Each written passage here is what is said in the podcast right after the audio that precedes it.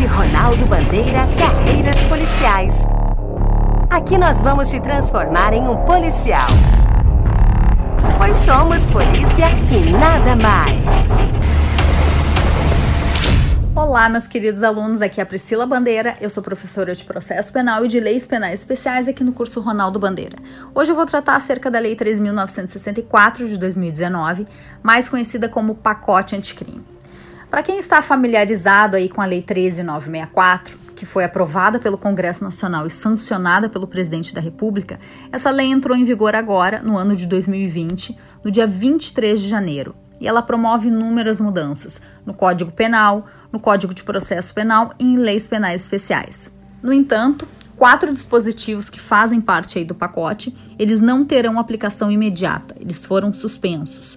Ou seja, eles foram suspensos pelo presidente do STF.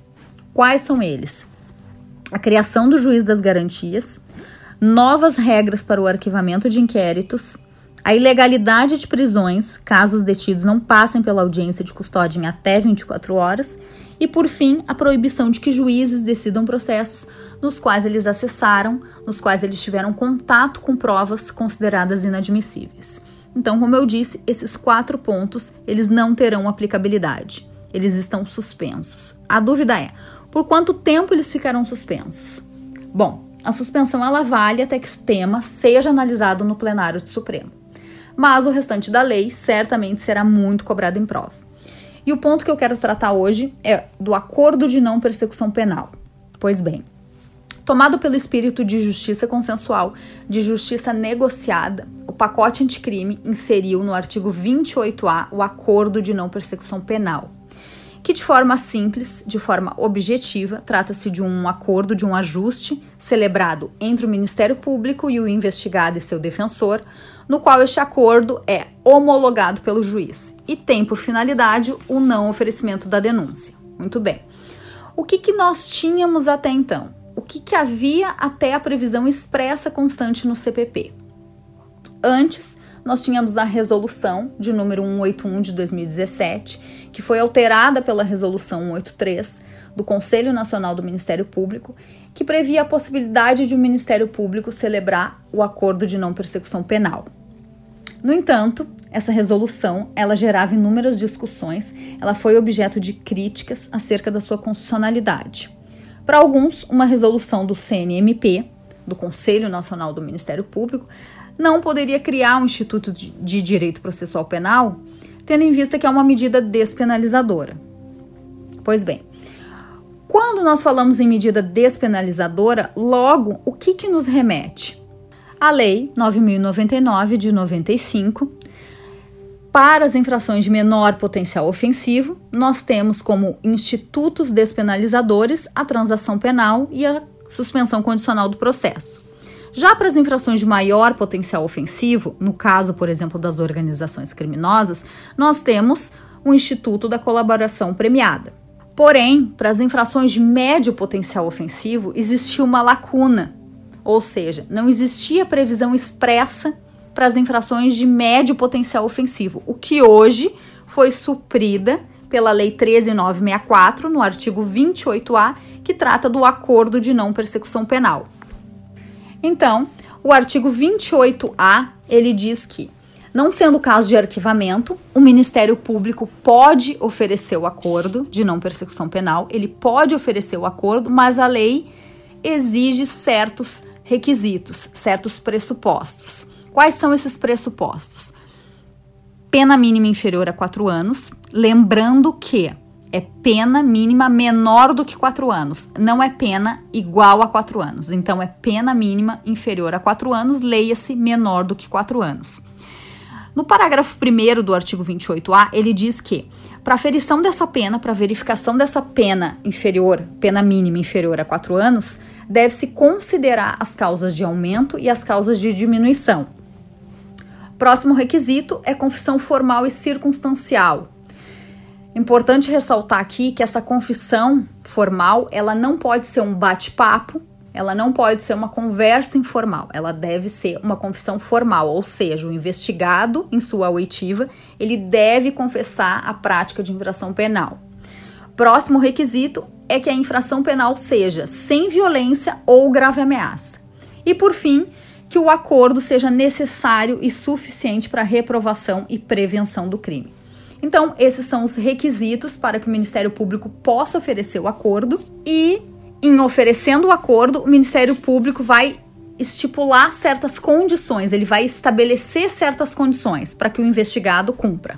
As condições são a reparação do dano e a restituição de coisa à vítima. A lei traz uma exceção, dizendo salvo na impossibilidade de fazê-lo.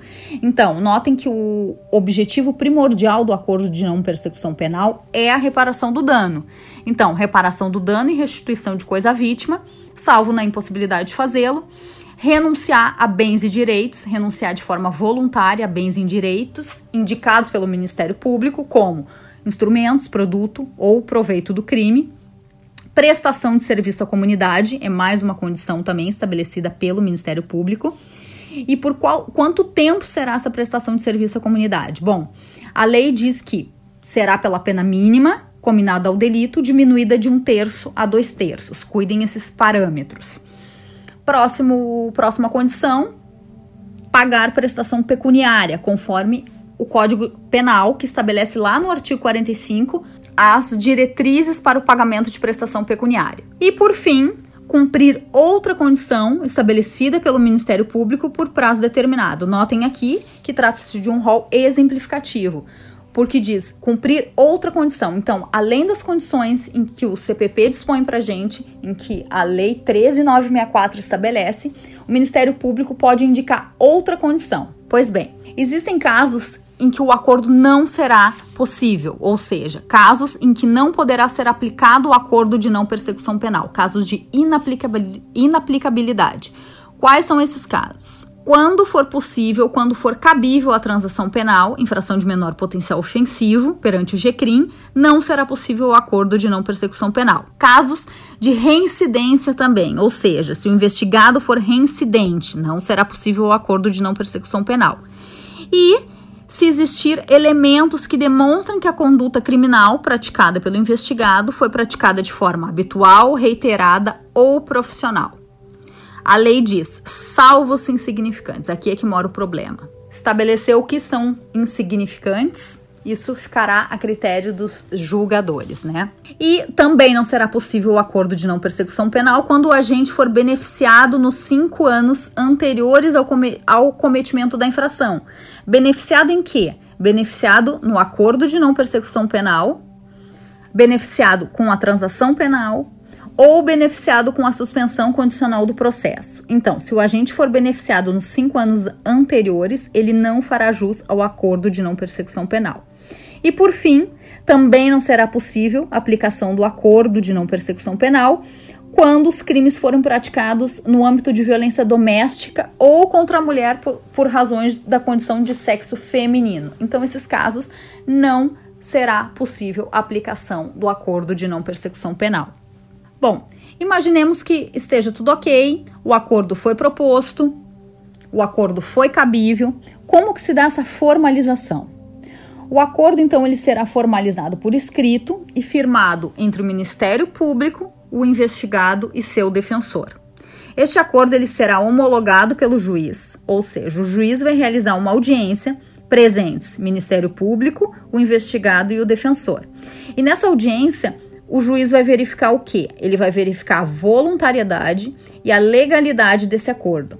Então, o juiz verifica a legalidade, ou seja, se os pressupostos, os requisitos estão preenchidos, se as condições estabelecidas pelo Ministério Público, elas são legais, então ele verifica a legalidade. Verificada a legalidade, o acordo é homologado judicialmente. O juiz, então, devolve os autos para o Ministério Público para que o Ministério Público inicie a execução deste acordo no juízo de execução penal. Cumprido o acordo na sua integralidade, o juiz vai declarar extinta a punibilidade. Agora, imaginemos o seguinte, que lá na audiência em que estavam presentes Ministério Público, investigado e defensor, o juiz verifica que as condições estabelecidas pelo Ministério Público, elas são inadequadas, insuficientes ou abusivas. Neste caso, o juiz vai remeter a proposta do acordo ao Ministério Público para que ele refaça juntamente com a concordância do investigado e de seu defensor. Então, o Ministério Público vai refazer, vai reformular essa proposta. Diante dessa situação, podem ocorrer duas hipóteses. Não realizada a adequação, ou seja, o Ministério Público não realizou a adequação que o juiz determinou. Ou então, não atendeu os requisitos legais. Ele refez a proposta, mas os requisitos não estão atendidos. O juiz vai recusar essa homologação. E, recusando a homologação, ele devolve para o Ministério Público para que o Ministério Público faça uma análise da complementação dessas investigações ou então para o oferecimento da denúncia, ou seja, o Ministério Público vai fazer uma análise da necessidade de complementação das investigações ou oferece a denúncia. Lembrando que o acordo de não persecução penal, a celebração e o cumprimento do acordo, eles não acarretarão em maus antecedentes e também não acarretarão em reincidência, ou seja, eles constarão de certidão de antecedentes apenas para fins de não poder usufruir do mesmo benefício. E por fim, o último ponto, em relação à intimação, a vítima será intimada acerca da homologação desse acordo e acerca do seu descumprimento, que nós falamos na possibilidade do acordo ser cumprido na sua integralidade. Mas imaginemos o seguinte, o acordo foi proposto e o investigado ele não cumpriu todas as condições estabelecidas pelo Ministério Público, ele descumpriu alguma condição.